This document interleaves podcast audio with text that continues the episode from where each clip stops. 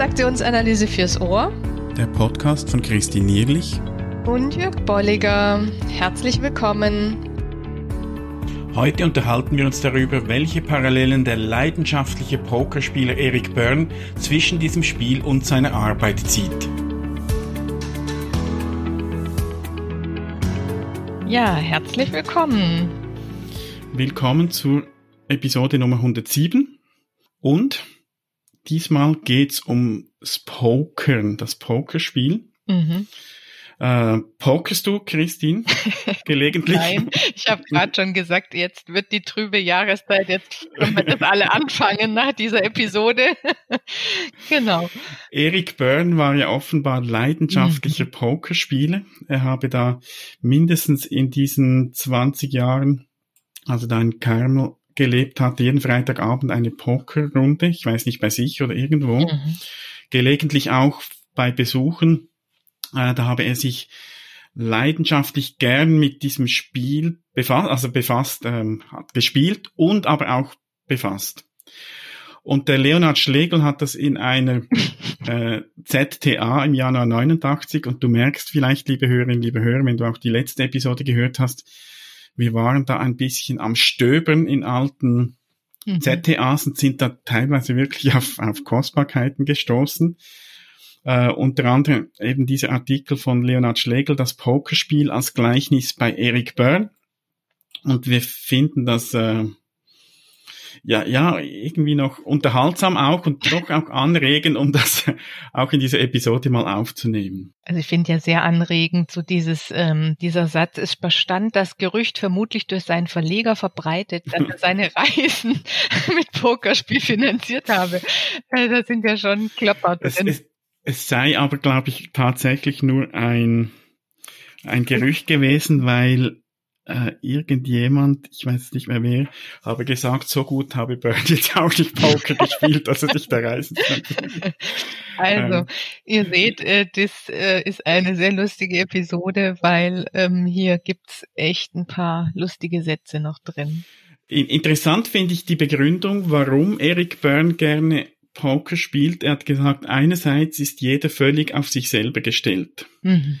Also ich kann mir nicht Hilfe oder Mitleid von anderen erhoffen. Mhm. Offenbar mag er solche Einzelspiele auch mehr als, als irgendwelche Teamspiele. Mhm. Und er hat gesagt, am Ende ist klar, wer gewonnen hat. Derjenige, der mehr Geld ähm, mit nach Hause nimmt, als er gebracht hat, der ist ein Gewinner. Oder mhm. auch nach, nach jedem Spiel ist klar, wer hat am meisten gewonnen. Und, und das finde ich wirklich ganz spannend, Burns sagt, er mag auch Poker oder Poker ist für ihn kein Glücksspiel. Mhm. sondern ein reines Geschicklichkeitsspiel. Mhm. Es geht nämlich um das psychologische Geschick, andere einzuschätzen und nicht primär darum, wer hat die besseren Karten. Mhm. Und von daher kommt es wahrscheinlich auch eben einerseits, dass er dieses Spiel sehr mochte, weil er da auch sein psychologisches Geschick mit einbringen konnte. Und gleichzeitig bietet es natürlich auch eben viele Parallelen zu psychologischen Themen. Ich denke, seine ganze Spieltheorie, die war beeinflusst auch von seinen Erfahrungen mit, mit Poker. Mhm. Gehe ich mal mhm. davon aus. Ja. Und da, da können wir gleich ähm, überleiten, wie du sagst, ne, das ist Geschicklichkeit. Er, er nennt dann gleich das Thema Pokergesicht als einen wesentlichen mhm. Punkt. Ähm, und als als das Thema so undurchsichtige Mine und ja. das hat er aufgefasst ähm, ja also äh, eher als als ähm, also hier einerseits als Geschicklichkeit und andererseits glaube ich war das für ihn eben nicht so das das wichtige Thema sondern er sagte da manche ziehen sich da so drauf zurück als mhm. Therapeuten ja und er hat das bemängelt, also dieses Pokerface, das ja. man ja auch in unserem Sprachgebrauch gut kennt. Er hat das immer wieder beobachtet, auch bei, bei Psychoanalytikern, die da mit, mit kühler Miene da saßen. Mhm. Oder er berichtete von einem Beispiel von jemand, der in die Supervision kam und, und da war das so das Thema, dass der immer ein Pokerface aufgesetzt hatte, ähm, wenn, wenn er nicht weiter wusste. Mhm. Und Byrne ist dann auch mal der Frage nachgegangen, warum denn eben Therapeuten, und ich denke, das kann man auch wieder ausdehnen auf andere Berufsrichtungen, weshalb dann eben dieses Pokerface genutzt wird, das nach Byrne eben eher nicht angebracht ist, wenn man mhm. mit Menschen arbeitet. Ja. Und als erstes sagt er, viele machen es, weil sie denken, man macht es so. Mhm. Ähm, ich muss jetzt als, als Fachperson, muss ich da ähm, cool bleiben, Pokerface aufsetzen, ich darf mir nichts anmerken lassen. Und ich denke, das gilt jetzt tatsächlich für viele Berufsrichtungen wo vielleicht so eine sei stark Mentalität auch damit verbunden ist. Ja, ja, also wirklich auch so dieses, der ist der Wissende, ne? Mhm. sei es als mhm. Führungskraft oder als Therapeut, ja. da gibt es jemanden, der als wissend oder führend angesehen wird und der dann, also ne, einerseits diese Rollenzuschreibung hat, andererseits aber auch diesen Druck hat, Fragen beantworten zu müssen und auf alles eine Antwort zu haben, so mhm. in dem Sinne, ja. Und dann äh, eine, eine, eine Ausflucht ist dann möglicherweise eben dieses Pokerface, anstatt zu sagen, weiß ich auch nicht oder was meinst du denn dazu? Ja, und ich finde, da ist er wirklich ganz klar, dass er sagt, dass das geht nicht und, und ne, ich kann nicht einfach Dinge übernehmen, die da in, in scheinbar Lehrbüchern mhm. stehen aus seiner Sicht oder die, wo, wo, wo ich ja eben mich dann nicht mit kritischen Fragen auseinandersetze und mhm. mich auch mal hinterfragen lasse. Ja. Als zweiter Grund gibt er dann an, und das habe er vor allem dann auch in Teamkonferenzen beobachtet, dass eine undurchsichtige Mine vor kritischen Fragen bewahre. Mhm. Also äh, so keine falsche Bewegung, sonst wirst du noch was gefragt oder sowas. äh, und das konnte ich auch oft beobachten, auch in, in Seminaren, in Kursgruppen, wenn irgendeine Frage im Raum stand, die unangenehm war, da, da merkt man da äh, möglichst unbeteiligt nicht, dass einem jemand etwas fragt. Also hier auch Pokerface, äh, ein gewisser Schutz Mhm. Und Unnahbarkeit, ne? Oh, ja. ja. und Schutz jetzt im negativen Sinn auch. Also, dass ich mich da auch distanziere, mhm. letztlich dann auch von der Gruppe. Also, ich nehme mich da zurück und signalisiere, das betrifft mich nicht. Ja. Und, ähm, und dann, und das, das ist jetzt das, was, was du gerade aus dem Beispiel auch genannt hast, sagt er eben halt, wenn der Therapeut nicht weiß, was er als nächstes tun soll. Mhm. ja, also da, da ähm, definiert er eine mangelnde, tatsächlich eine mangelnde Fachlichkeit und Fähigkeit. Ähm, und also mir fällt bei diesem Ganzen einfach so als Gegenpol Erskine ein, ja, wir, mhm. wir haben ja da viel auch schon zu gemacht, ähm, der ganz klar sagt, ich gehe mit dem Klienten mit, ja, ich gebe dem eine Rückmeldung, damit er sich spiegel, gespiegelt ge, wahrgenommen sieht, ernst genommen sieht. Mhm. Und das ist für mich die, ja, der Hintergrund und die Therapie ja. und der, der Fortschritt. Ja. Und das finde ich schön auch zu sehen, dass das bei Burn schon ein Thema war. Mhm. Also die ganzen ähm, beziehungsorientierten Themen, ähm, das kommt ganz klar bei ihm schon durch, dass er eben sagt, hey, zeig doch das. Mhm. Oder, also er sagt nicht so direkt, aber es wäre dann die Folge, dass ich auch mal sagen kann, ich weiß im Moment überhaupt nicht mehr, was ich, wie wir jetzt da weitermachen. Mhm. Also auch mal ähm, aufzeigen, vielleicht etwas benennen, äh, anstatt einfach Pokerface und coole Miene zum bösen Spiel oder was auch immer. Und der vierte Grund, dass er sagt, dass man, und das äh, ist auch wieder so ein gewisser Schutz, ich möchte nicht zeigen, was emotional in mir vorgeht. Mhm. Auch da ist dann die, die Folge davon, dass Burn eigentlich empfiehlt, zeig doch auch deine Emotionen. Mhm. Zeig auch, was in dir abgeht. Ähm, und natürlich gibt's da auch wieder Grenzen. Also so in einer gewissen Professionalität darf ich eben auch zeigen, äh, was in mir vorgeht und muss da kein Pokerface aufsetzen. Und der fünfte Grund dann auch, dass er sagt, dass man eben keine offene Reaktion auf Aussagen oder auf Verhalten von Klienten geben will. Und da sagt er, das ist der Grund, der im Burn am ehesten noch gelten lässt, mhm. wenn es sich um eine innerliche Verarbeitung im Erwachsenen-Ich handelt. Also wenn ich mich vielleicht kurz sortieren muss, was ist jetzt geschehen, was ähm, ist da angekommen. Da ist es dann vielleicht sinnvoll, eben dieses Pokerface aufzusetzen, äh, mir die Zeit zu nehmen, um dann aber wieder äh, in Kontakt auch zum Klienten zu kommen. Ich glaube, hier ist, also sowohl bei vier als auch bei fünf ist, ist Burns Hauptpunkt so dieses Thema der Spiele. Bei vier eher auch so die Frage nach Übertragung, aber bei fünf so die, die Frage nach Spiele. Wenn der Klient manipulative Spiele mit mir spielt und mich ver verwickeln möchte darin, dann ist das natürlich eine Wahl. Und da ist, glaube ich, Burns Idee mhm. tatsächlich zu sagen, ja, das kann eine, aber eher auch als Option, ja, das kann mhm. eine Option sein, wie du umgehst mit dem Thema Spieleinladung. Mhm. Ja. Und er sagt, er sagt dann aber auch, auf der anderen Seite kann es auch ein Teil vom Spiel sein, mhm. wenn ich eben mit Pokerface reagiere. Eben, ne? Wenn nicht so dieser bewusste Erwachsene-Ich-Anteil mit ja. im Spiel ist, ich, ich nutze das jetzt oder ich brauche es jetzt vielleicht auch vorübergehend, dann kann es durchaus auch sein, dass ich da mit ins Spiel gehe oder sogar die Spieleinladung sende. Mhm. Das war so der Teil zum Pokerface. Ähm, Schlegel greift da noch eine andere Thematik auf, die, die bei Burn auch wichtig war. Und zwar so die Thematik von der therapeutischen Situation. Und auch da können wir es wieder ausdehnen, auch auf, auf andere äh, Situationen, muss nicht immer therapeutisch sein. Aber er vergleicht da auch so äh, Pokerspiel und eben solche äh, Kontakte oder Sitzungen mit Klienten. Mhm. Und äh, wir können da vielleicht einige Punkte rauspicken, die er da schreibt. Äh, mhm. spannend fand ich, er sagt, es gibt auch unter Therapeuten Gewinn, Gewinner und Verlierer. Mhm. Und ähnlich wie man beim Pokern so nach drei Runden merkt, wer ist Gewinner und Verlierer, merken Klienten nach drei Sitzungen, ob der Therapeut ein mhm. Gewinner oder ein Verlierer ist. Mhm. Oder Gewinner, Verlierer finde ich jetzt etwas hart formuliert. Ja, ich, ähm, ich würde sagen, äh, ist, ist die Person die richtige Person, mhm. die mich weiterbringt mit meinen Themen. Mhm. Und das heißt jetzt nicht, dass dieser Therapeut oder Berater, Coach, was auch immer, grundsätzlich Verlierer ist, aber in dieser Situation passt es vielleicht einfach nicht.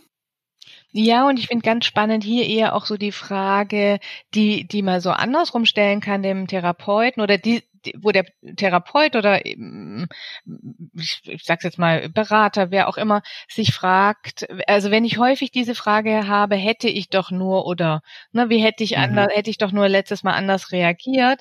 Ich glaube, dann ist vom vom Therapeut oder vom Berater auch die die spannende Frage zu sagen, äh, ja, bin ich hier fachlich oder kann ich mit dem gut umgehen? Mhm, das ja. finde ich eher so rum auch noch mal ganz spannend als als und und hin, hin Hinweise und eher hilfreiche Fragestellung ja. dann.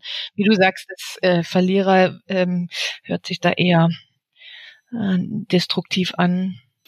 Ja, und was, was er dann später beschreibt, Verlierer, da geht's schon so in die Richtung, kann ich als Therapeut, als Coach oder Trainer oder was auch immer, kann ich auch mit solchen in Anführungszeichen Niederlagen umgehen? Das geht in eine ähnliche Richtung wie das, was wir vor zwei Wochen besprochen haben im Zusammenhang mit Konkurrenz. Mhm. So die letzte Frage, was geschieht nach der Konkurrenz? Also hier vielleicht auch äh, gut die Frage, äh, wenn man sich die Frage stellt, wie gehe ich damit um, wenn vielleicht einmal ein Klient sagt, ich komme nicht mehr zu dir, das hat mir nichts gebracht. Falle ich da in ein Loch? Wälze ich mich da vielleicht dann in Maschengefühlen, sammle ich da irgendwelche Rabattmarken oder kann ich gut damit umgehen, dass ich schon mal auch reflektiere, sage, was waren vielleicht meine Anteile und ich kann das dann auch wieder weg, mhm. wegstecken, beziehungsweise vielleicht, vielleicht lernen, im Idealfall lernen auch daraus und mich dann aber gut auch wieder auf neue Klienten einlassen. Und das wären dann mhm. nach, nach Burn auch Gewinner, eben diese Gewinnertherapeuten oder diese Gewinnermentalität, da kann man durchaus auch mal, und dann nehme ich jetzt wieder den, den Vergleich mit dem Poker, eine Runde verlieren. Frage ist, was mache ich dann? Mhm. Wenn ich dann die Haltung habe, jetzt ist alles verloren, dann werde ich wahrscheinlich die nächsten Runden auch verlieren. Und wenn ich mich da wieder sammeln kann, sagen, okay, es war eine Runde, jetzt geht's in die nächste, dann wäre das so eine äh, Gewinnermentalität. Ja, Ich finde ähm, noch einen weiteren Punkt ganz spannend, der eindeutig auch so Burn nochmal widerspiegelt, so dieser Punkt, dass er sagt, und der Therapeut sollte dem Patienten gegenüber seine Karten offenlegen. Mhm, ja. das, das, ist so Burn durch und durch, weil er ja auch mhm. gesagt hat, ne, du musst in der Lage sein, die, die Modelle an die Wand zu malen, die müssen eingängig sein, die müssen einfach sein und ähm, nicht, das finde ich hier auch nochmal schön formuliert, nicht am grünen Tisch ersonnen sein, sondern im Sinne von, du musst als Fachmann mit dem anderen gut in der Lage sein, dieses, ähm, diese Methodik anzuwenden, das Modell demjenigen und natürlich kann der Klient, Patient dir das auf den Kopf stellen. Mhm sagt er auch. Und gleichzeitig ne, ist, ist da deine Fachlichkeit gefragt. Und wie gesagt, eben auch wieder diese eher weg vom Unnahbaren hin zum äh, offen, offenen Umgang mit dem Klienten, den einbeziehen, an welchem Modell arbeite ich gerade oder mit dir oder an welches Modell denke ich gerade und das dem Klienten Beratenden mhm. auch mitgeben können. Und da finde ich auch schön der Vergleich, wenn er eben sagt, der Therapeut oder die Therapeutin sollte die Karten offenlegen, also nichts, nichts verstecken. Äh, Vertragsthematik mhm. gehört auch wieder rein. Und er sagt dann auch, ähm, gehe davon aus, dass der Klient mindestens eine Karte verdeckt hält und dass er mhm. dadurch technisch im Vorteil ist. Also wenn wir das Spiel nehmen, Pokerspiel, derjenige, der nicht alle Karten aufdeckt, der ist im Vorteil, weil da könnte irgendwas rauskommen. Mhm. Und da, wie du es auch schon gesagt hast, sagt dann Byrne, der Vorteil des Therapeuten ist dann eben, dass er der Fachmann ist, aufgrund seiner Erfahrung und aufgrund seiner Menschenkenntnis. Und da glaube ich, ist es auch wieder die Frage, bin ich mir meiner Kompetenzen bewusst? Da kann ich mhm. nämlich gut damit umgehen, dass der Klient noch nicht alle Karten aufdeckt. Und da kann mhm. auch mal eine unerwartete Wendung kommen und ich kann das handeln. Also da ja. kommt für mich so schon der Aspekt auch eben noch rein. Äh, Kenne ich meine Kompetenzen? Vertraue ich auch darauf, auf meine Menschenkenntnis, meine Erfahrung, dass ich da auch damit umgehen kann, wenn dann plötzlich mal unerwartet noch eine Karte aufgedeckt wird. Mhm.